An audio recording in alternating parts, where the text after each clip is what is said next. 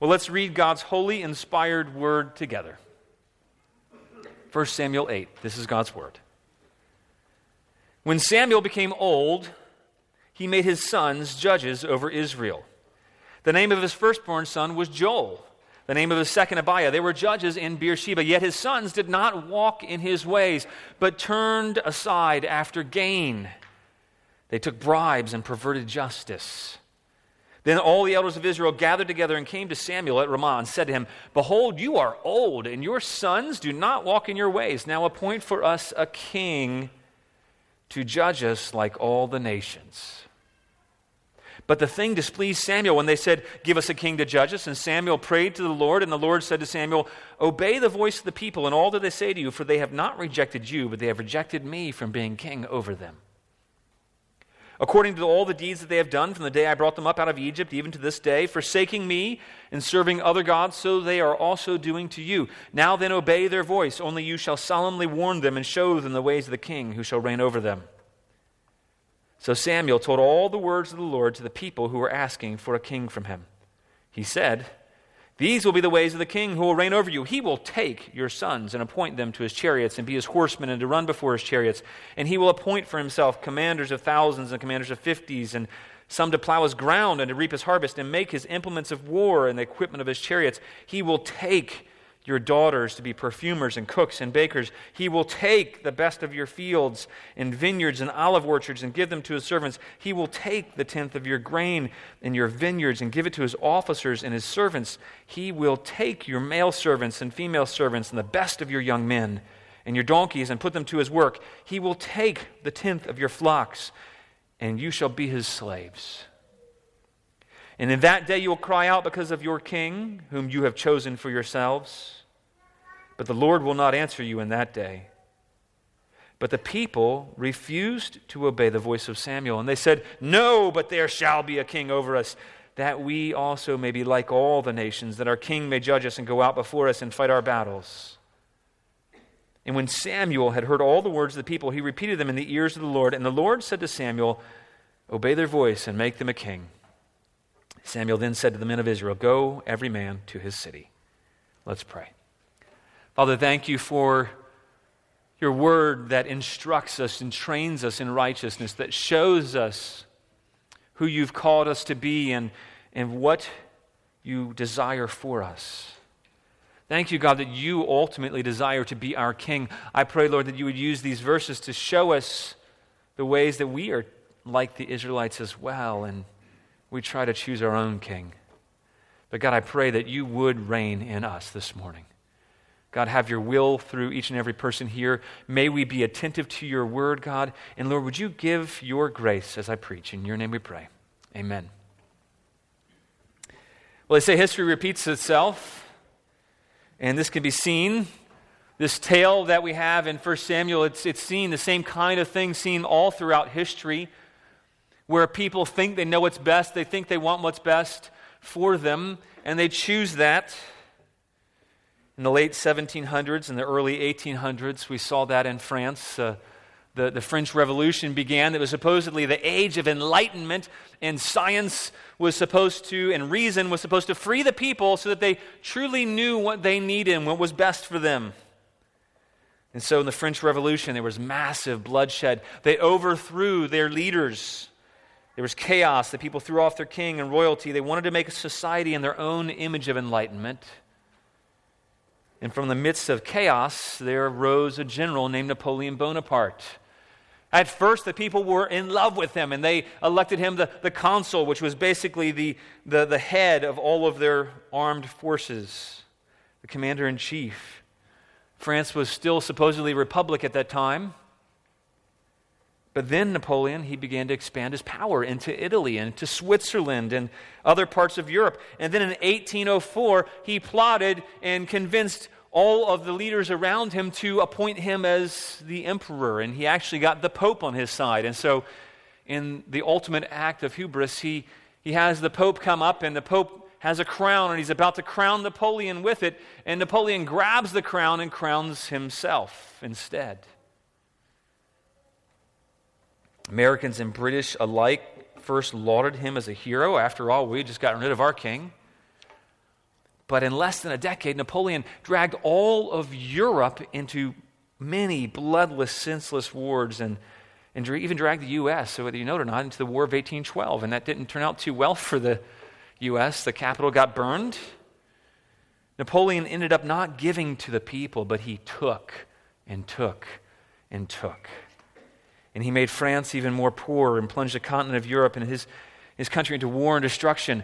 And we can think at times that we know what's best for us, and we can think that we know what kind of leader we really need. And all throughout human history, it's been that way, and it was no different in the days of Samuel. The people of Israel found out the hard way. We know if you've read Samuel, not this story doesn't turn out too great.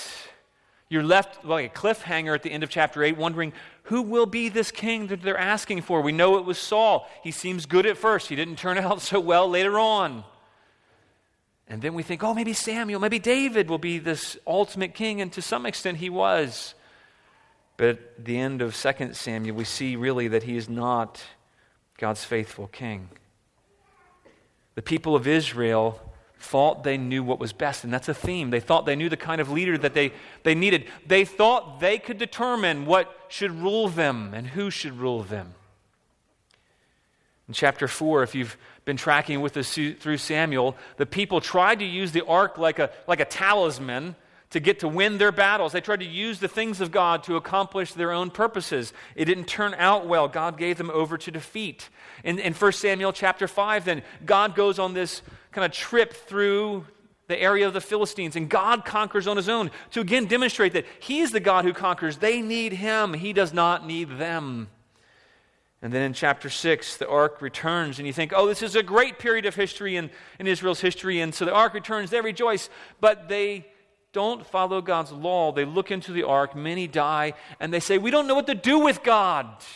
He's not the God we thought we wanted, we thought we needed, and so they send God away. And then in chapter 7, it's the highlight really of the first few chapters of Samuel.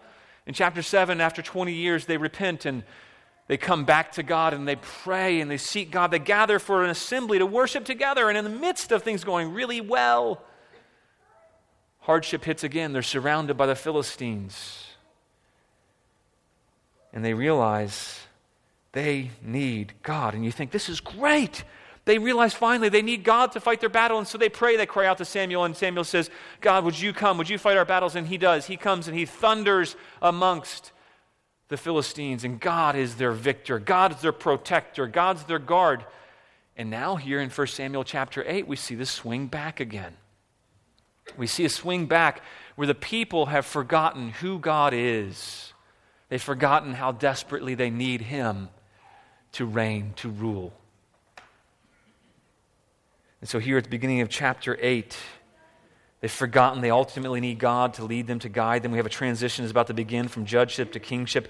If I was going to summarize the whole passage into, into one sentence, one main idea that we should take away, that boiling all down to one thing, it would really be this it would be that seeking a king of your own choosing Seeking a king of your own choosing, it's, it's rejecting God.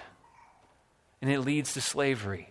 That's, that's really the, the message that God had for his people as they were reading through this book in Samuel. It's that uh, he was showing that seeking your own king, choosing your own king to rule over you, it's, it's rejection of God, and it ultimately leads to slavery beginning to count it, it, it, starts with what seems like some understandable desires, doesn't it? It says, When Samuel became old, he appointed his sons to judge Israel, and they were. They were really wicked, evil guys. They were, they were seeking dishonest gain. So it's understandable, you think, right? Well, hey, I, I understand why. They wanted another king to rule over them. You know, we can understand that, you know, from one president to the next. We can understand that at times, we don't prefer things and we want another person to reign over us, and we think that's the answer. Israel mistakenly thought, like we can mistakenly think, that a political system or a political party or a certain candidate is really the answer and the hope for our nation. Like they thought the hope for their nation was we just need to replace the leader and then everything will be fine. We just need to change who's, who's the man in charge and we'll be okay. What they didn't realize is what they needed was God. They needed God to intervene. They, it doesn't make any sense, their conclusion, in one sense. They, they see that there's a hereditary line that Scripture did not allow, that, that Samuel kind of arbitrarily appoints his sons to be hereditary judges, something that Scripture doesn't allow for, and we don't understand why. We don't really see why. Maybe it was just out of convenience. But they do something that's really kind of strange. They take this hereditary appointment of his sons that's not working, and they come and they ask for another hereditary appointment, a kingship that would have a hereditary line after it. So even, even in their approach, it doesn't make sense.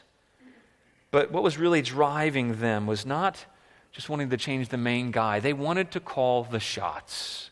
It's something that all of us as humans have this desire this desire to choose our own king. That's really the first main lesson that we can see from this passage for ourselves is a desire to choose your own king. It's not just something that was limited to Israel. It's something that, that tempts all of us. All of us want to be in charge, choose who's in charge. All of us want to have our say.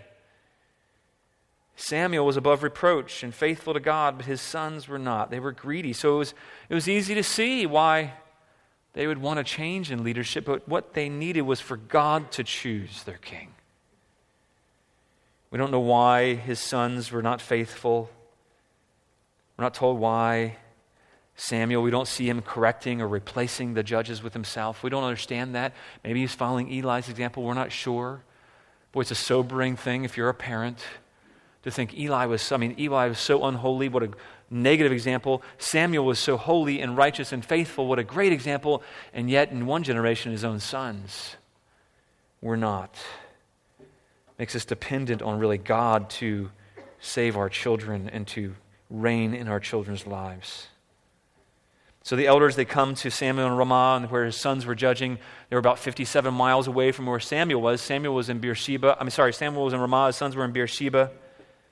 Maybe he didn't know what was going on, but the elders, they wanted to, they wanted to pick who would their next leader would be. You see, they held the authority, and something ironic here was in them holding the authority of the judges, they delegated their authority to the judges. In a kingship, the king would take over the authority of the people. Something interesting to note if you have read in Deuteronomy, in Deuteronomy 17, God actually ordains that they will one day, when they enter into the promised land, they will want to choose a king. Only the king that they choose should not be a king like all the nations around them, but it should be a king who's after God's heart, a king who keeps their laws, a king who actually rewrite or take all of the laws, write them again for himself, his own personal copy, and read them day by day so that he would be governed by God. So here, God's correction is not because they want a king, but it's really in their motives, their desire to choose their own king. They weren't supposed to be people who chose their own king. They were supposed to be a kingdom of priests, a holy nation who relied on God to choose their leaders. But they were bowing to temptations. They were bowing to temptations to compare themselves, concerned with what other nations thought about them. You ever have those temptations? You ever have temptations to, to worry or be concerned about what other people around you think about you? They were, they were seeking conformity and security. They were seeking safety instead of keeping their identity as God's people. They were forgetting that God's over all things. In the New Testament, one of the ways that Paul preached the good news is to tell them who God was. And in Acts 17, he says, The God who made the world and everything in it, being Lord of heaven and earth, does not live in temples made by men.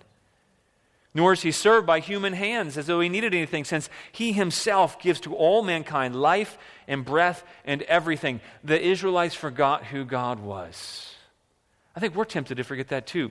When, when trials hit, when, when things go badly, when we don't like the government, when we don't like systems, when we don't like decisions, maybe when we don't like leadership, we think that we need to choose, we need to make changes here, we need to replace.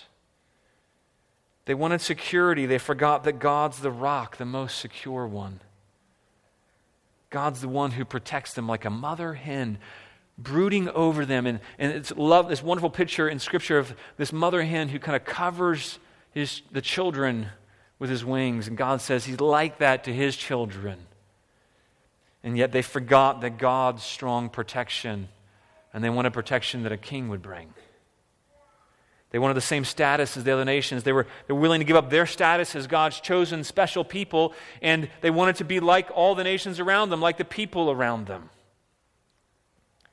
The problem was they forgot who God is. And I wonder for us this morning, church, how often do we forget who God really is? In your life, when you're facing struggles, when I'm facing struggles and challenges and difficulties, when things, things seem shaky, I think one of our biggest concerns is that we forget who God is. You know, how many times are we tempted in a simpler way, similar way to give up our status as a chosen people to be like those around us?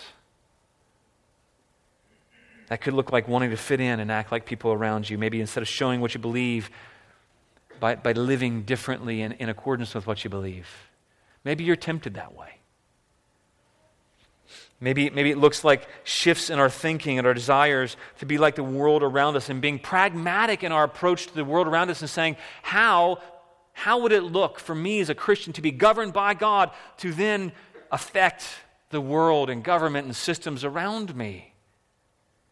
Instead, we're often shaped by the government and the nations around us.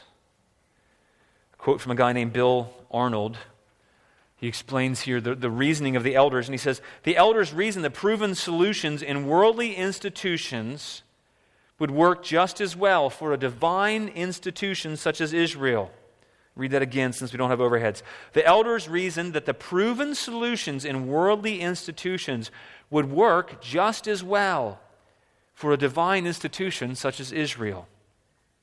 The same logic is displayed today when the church is urged to imitate the practices that make corporations so effective and efficient. How often it's said today that by copying worldly approaches to recruitment and marketing and product delivery and communication, the church can expand God's market share in the world. The reasoning of Israel's elders continues to be heard among God's people. Appoint for us a king like all the nations. He goes on to write that their request was sinful in its motives because it reasoned that God's rule was not good enough for them and it represented rebellion against God. It was sinful in its timing because they weren't willing to wait until God would appoint the king that he said that he would. They weren't waiting and trusting in God. Instead, they were demanding it now. You ever do that? You ever tempted to demand, God, would you, would you fix things the way I think this should be right now? God, this is not right. This doesn't look right to me. God, would you just do what I want you to do? I know I'm tempted in that way many times. And then the request, it was cowardly. They were taking the easy way out. And, and what do I mean by that? You know, when you choose your own way, it's actually easier. When you choose to be governed by yourself, when you, be cho- when you choose to be governed by your emotions or things you can see, it's actually easier because it's easier to trust the things you see and what you can control. But in the end, it doesn't turn out well. It's really a cowardly act because it takes courage to stand in faith, trusting in the God you cannot see. And that's what they should have done. They wanted a king to judge them, not Samuel. They were rejecting God as his king. And that's an ultimate evil when God's people reject his rule. And the second thing we see in this, in this story, this lesson about a rejection of God, that's our second lesson, is a rejection of God. Not only do we see what it looked like for them to, to choose their own king, this desire, this evil desire to choose their own king, we see what it looks like to reject God. You see, the problem is they were rejecting God as their ultimate king, and after all, think back to a moment in the Garden of Eden. You know, when I, whenever I mention that, I picture in my head, I can, I can picture a tree and Adam and Eve and, and the snake, and, and, and you, can, you can start to think, oh, it was about the fruit, or, you know, it was, it was about something else because it looked good, tasted good. But what it was really about, they believed the lie of the serpent that they would become like God.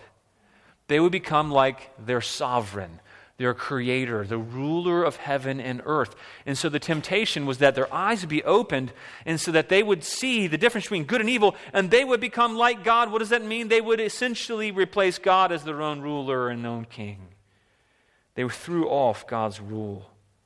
They rejected God. And ever since, we're constantly tempted to throw off God's rule, to not submit to God and the means he's provided. And we don't here's something funny. We don't see we don't see Samuel reacting in anger. If I was Samuel and they came and said basically, we don't want you and by the way, he says he was old, but he couldn't have been too old because he lived for about 20 years more, all the way through David. So he wasn't angry, though. What did he do? When troubles hit, who does he turn to? We see in verse 6, he, he turns and he prays to God. And that's a great example for us when, when we're displeased, when people challenge and threaten us and the systems and things that we trust in. When, when people say that God's not good enough, where should we go? We should turn to the Lord in prayer. And so the, Samuel turns to the Lord in prayer and, and he says, the Lord says back to Samuel, Obey the voice of the people in verse 7 and all that you do, all that they say to you, for they have not rejected you, but they've rejected me from being king over them. The sin of the people of Israel wasn't that they rejected that they wanted a king, it was that they rejected God. They were rejecting their covenant God as king, and they're going to pay the price for it. And, and the question, as you're reading this, that we're meant to have, you see, the, the Samuel, the book of Samuel is meant for us to reflect on, to see those things and think, okay, how do I see my story in that story? Where do I see God's story ultimately? Where do I see God speaking to me? And then how does this apply to me? How do we reject God from being king over us? We need to ask ourselves how, how are we tempted to reject God from being king over this? If this is something that systemically happened in the people of God, we shouldn't think that we're immune from this same kind of desire to reject God. Let me ask you what passions and desires are you being ruled by? What motivates and drives your desires? Are you seeking for God to lead you? Are you seeking for the wisdom of the world or pragmatism or what we think is best? Let me ask Are you seeking to honor God as King in your attitude, in your actions, in your thoughts, and your behavior? Are you, are, you, are you saying, God, I want to glorify you in all that I do, I want to live for you? Because otherwise, I think we can be subtly tempted to reject God as King. And what does that look like? It can be looked like being ruled by other things, by expediency, by practicality, by what seems right, by, by how much things cost, by anxiety, by fear. Maybe what caused them to want to reject God's rule was that they saw Samuel's sons and they became fearful, not sure. But we know that God's God's assessment was not good. He says, They're not just rejecting you, they're not rejecting your sons, they're rejecting me. They're not seeing who I am and trusting in me. So, verse 8 tells us the people are forsaking Samuel's leadership because they're forsaking God's leadership It wasn't wrong for them to seek a godly leader to replace Samuel's clearly ungodly sons. And it wasn't even wrong for them to say, Samuel, is it time for a king? Or to say, Samuel, would you seek the Lord and would he make clear what our next step is? But they didn't do that. They were demanding, they were telling Samuel what he was going to do for them. And God says the problem, when he evaluates their hearts, he says the problem is you're forsaking God's leadership and serving other gods. He says, just like they've always done since ever since Egypt, when I brought them out of the land of Egypt, and, and, and I showed them who I was, that I'm, I'm over Pharaoh, the greatest king at the time. You know, he, he, he directs Pharaoh's heart wherever he wants. And God says, I showed him that. I provide bread in the wilderness. Who does that? No one. I provide water from a rock. I part the sea. I showed them a pillar of fire. God demonstrated miracle after miracle after miracle, and they forgot who God was. They forsook God and served other gods. So in verse 9, we read that God allowed them to have the evil desires of their heart. And don't think that this was mercy, it was judgment. This is God giving them over to the desires of their heart. And that gives me pause as I think about some of my prayers, some of the things that I want. I have to hold those things lightly and saying, God, nevertheless, not my will, but yours. Sometimes we can want the wrong thing. See, God allowed the people to have what they wanted, even though it wasn't good for them. He gave them over to the desires of their heart. Even in this, though, he solemnly warned them, and he did give them mercy, but he gave them mercy in a warning. And he gives us passages like this as a merciful warning.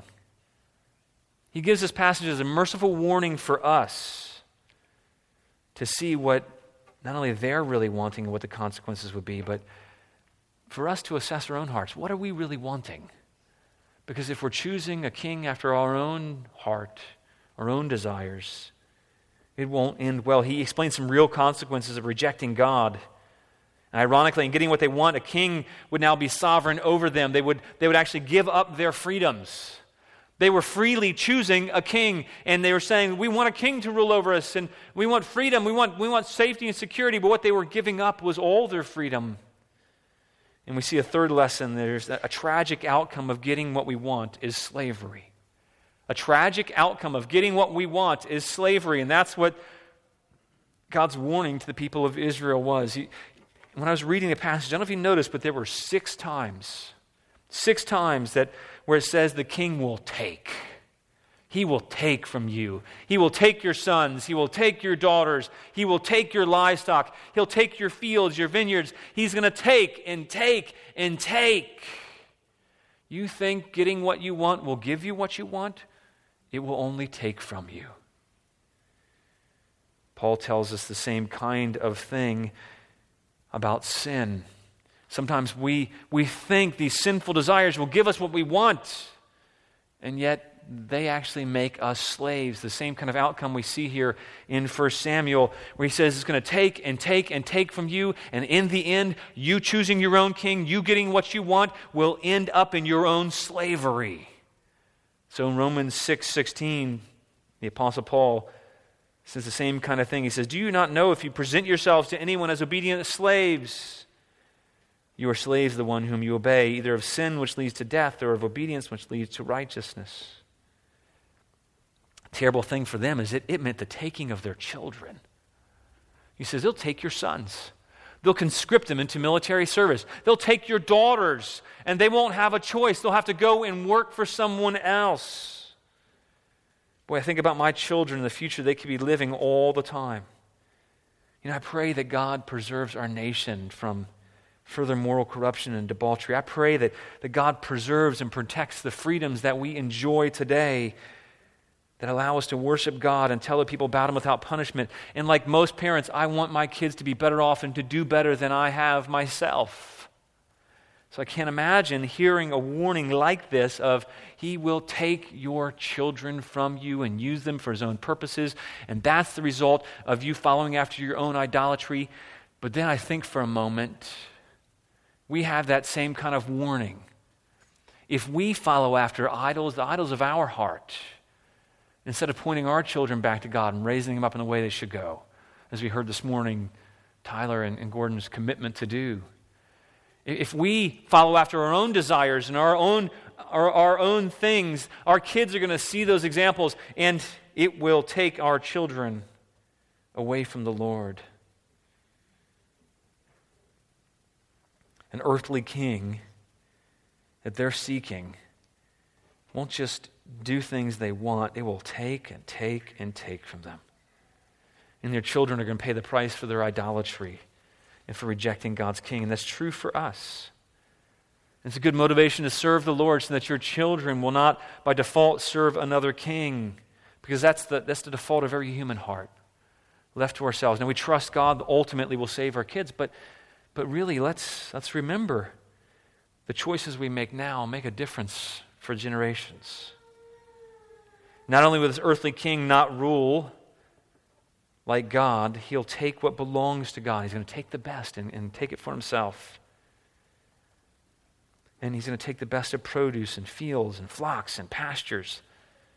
And then he says, the very end of, of all this taking, you're going to give yourself over to this king.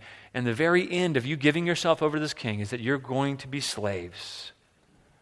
It's like that for us. We can give ourselves over to, to different desires, different idols. We can give ourselves over to alcohol, it can become our master and enslave us. We can give ourselves over to, to drugs, and it can become ruinous ruler. We can give ourselves over to pornography or lust, and it can rule us and destroy marriages. And we can give ourselves over to money, and it can destroy us.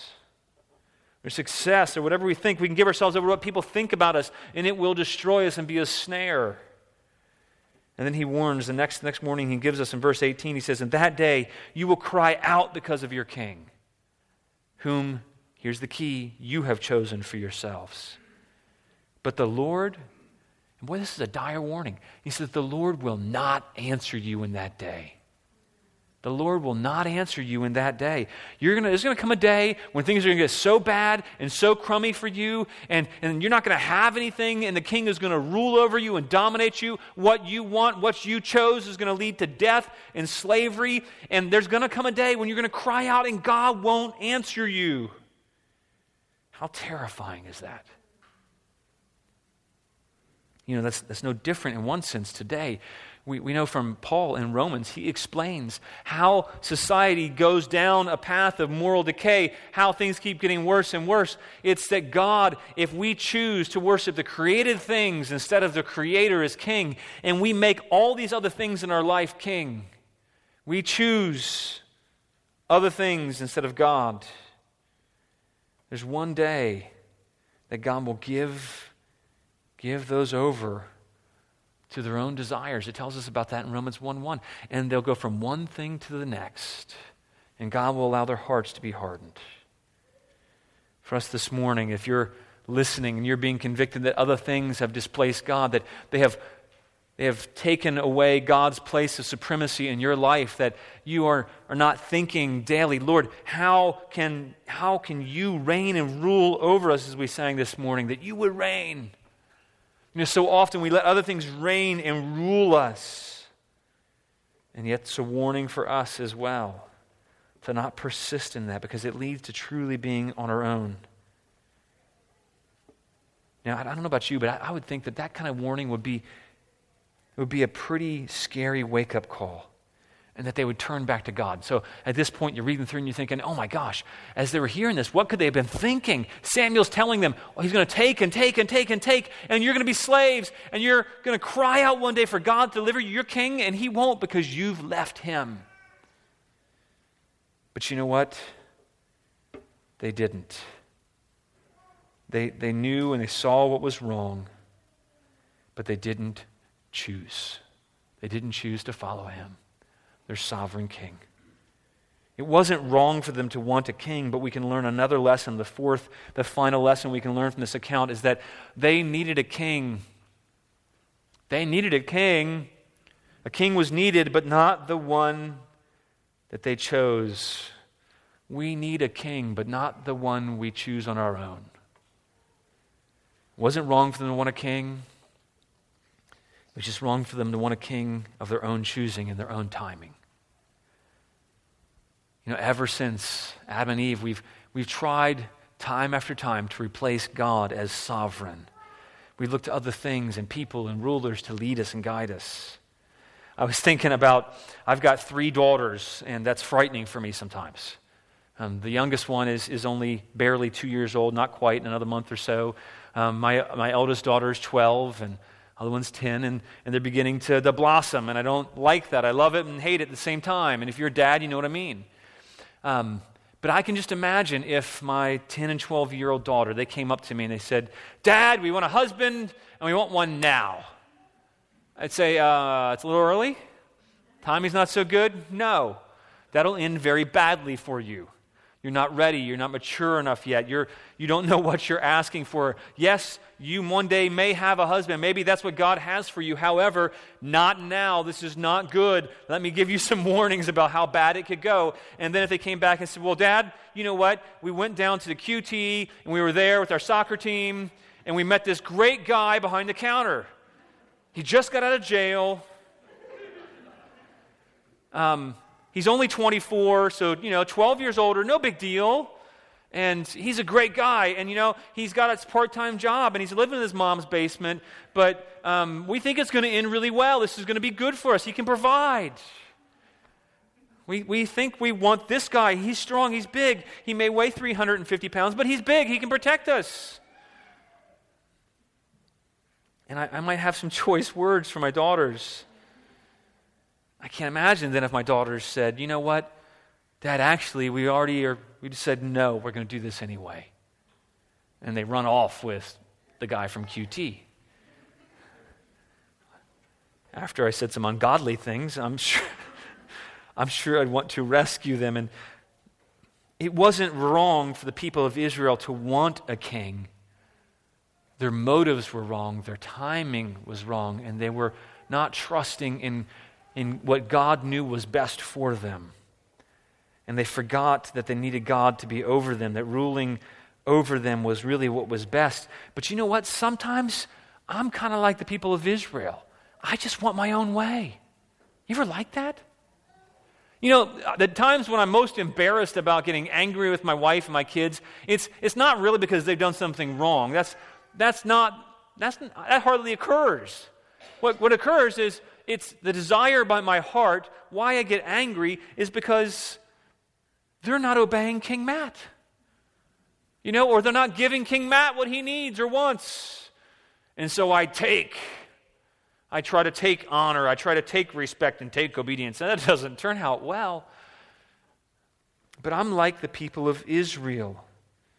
I want to be king over my own heart.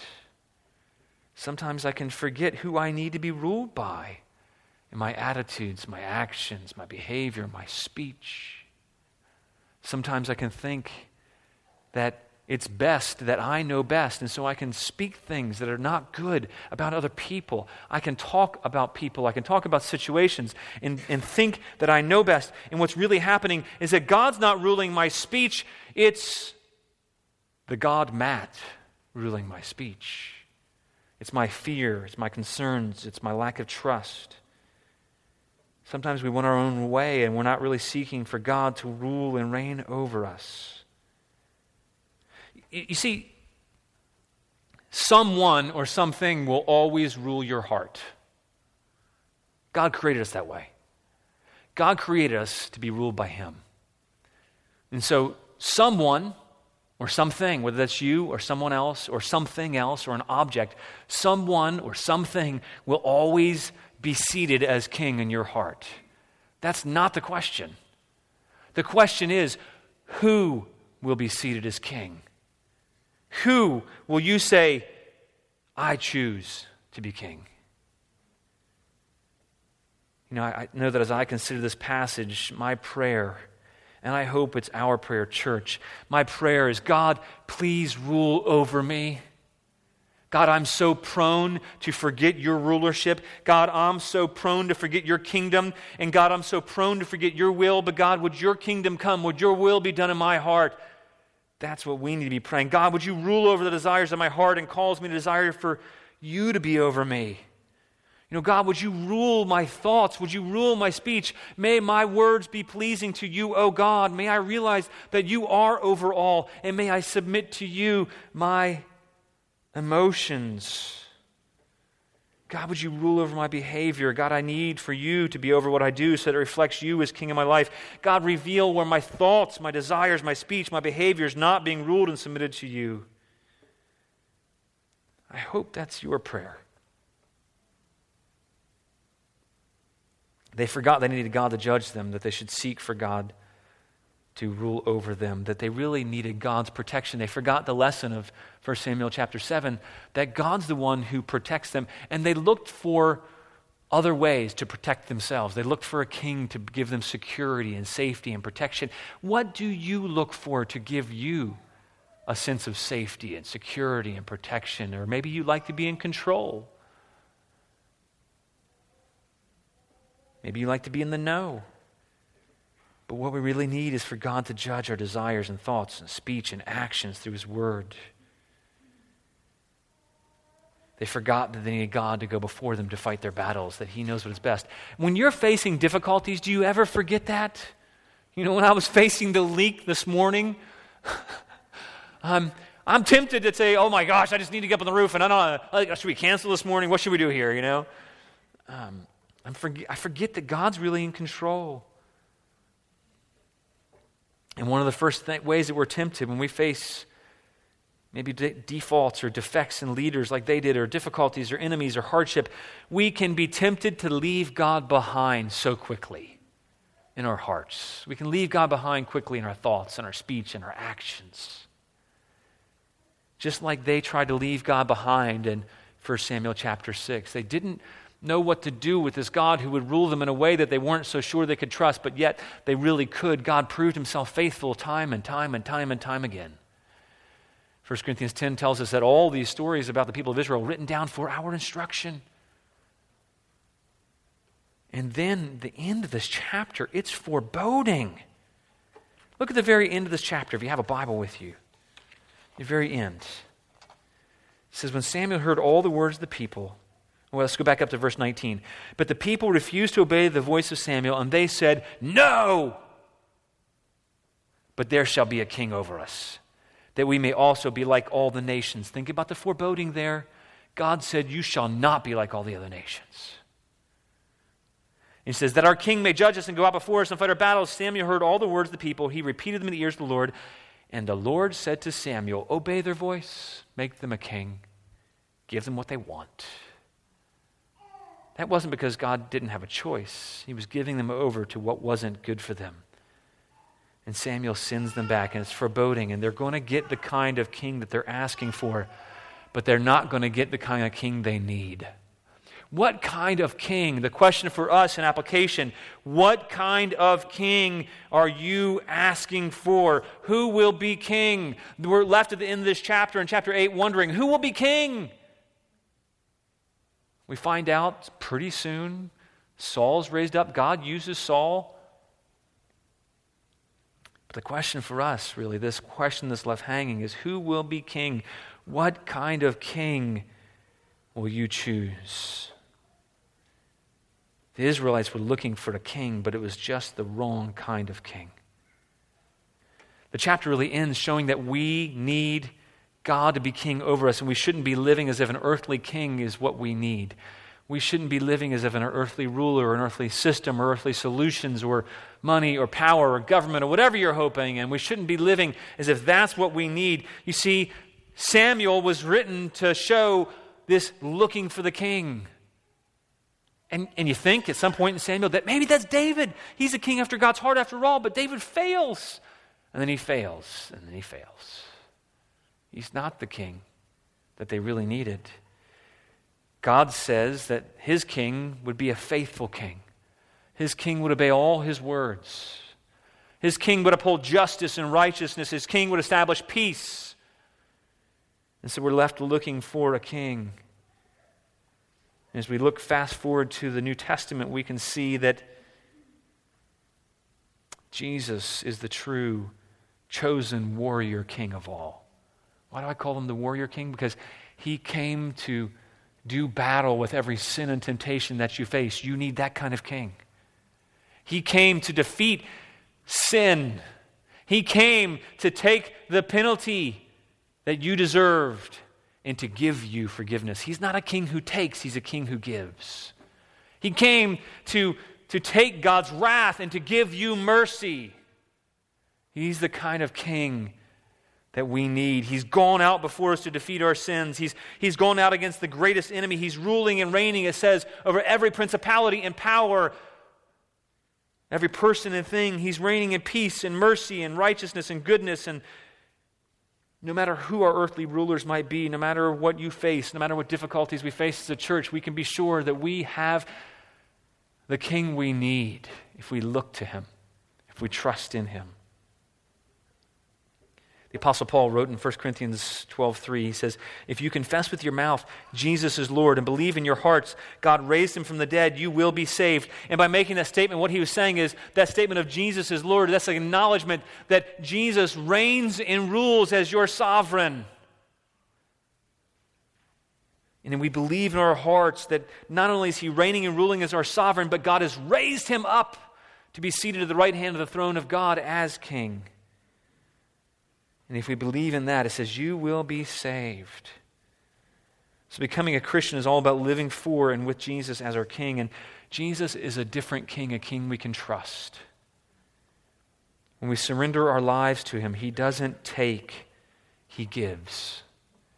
It says, The Son of Man came not to be served, but to serve, to give His life as a ransom for many. He gave up His throne to become a man and take our place. He's the king who gave his life for us. He's the king who gives us forgiveness. He's the king who, who gives us mercy, mercy in place of wrath. He's the, the king who pardons. He's the king who gives new life and peace. He's a generous king who gives his Holy Spirit to be with us and comfort us and lead us and guide us. How in the world will we not want to say, God, I want you to be my king? You need to be my king. You are my king. I acknowledge that you really are my king, my ruler. I'll read you two more quotes and we'll close. Bill Arnold, Arnold says All too often, Christians become more like Israel than we care to admit, forsaking the security of the Lordship of God and grasping after a compromised authority in order to become something we were never meant to be. Next quote from Dietrich Bonhoeffer. He was a pastor in the middle of World War II as Hitler was rising to power. And some people in Germany, some Christians in Germany, thought that that was best for them and they chose the Third Reich.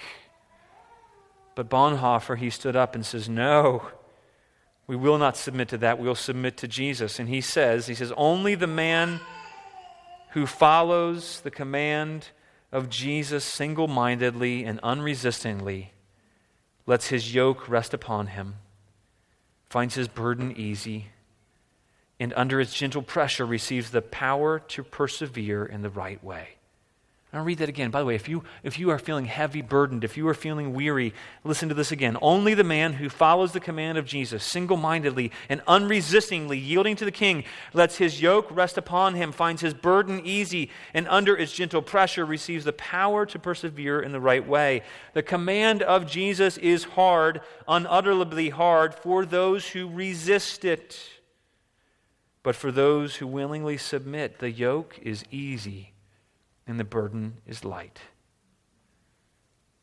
When we give our lives to this King, we may lose the whole world, but He will give us everything that matters in return. Couldn't ask you to stand and we'll pray. And if the band will come up and we'll, we'll sing that song, that He would reign in us. And let that be your prayer in just a moment. Father, thank you for your word. Thank you for your scriptures that show us who we are and who you are. God, I pray that you would help us do heart work, that you would help us evaluate our motives, our desires, um, what we're asking for, God, and what we're praying for. Father, I pray that you would help us be submitted to you as King in all those things. Lord, maybe we be submitted in our motives, in our timing, God, and may we be submitted to you, not cowardly, looking to the things that are seen, but may we look to the unseen, to, to you. God, may we trust and rest in you to lead us and guide us. May we not try to be like you, like Adam and Eve, but may we instead submit to your good rule and reign. And God, may that be our prayer. In your name we pray. Amen.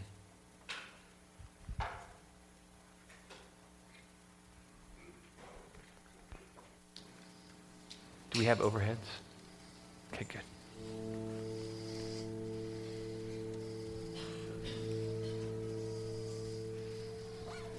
Oh,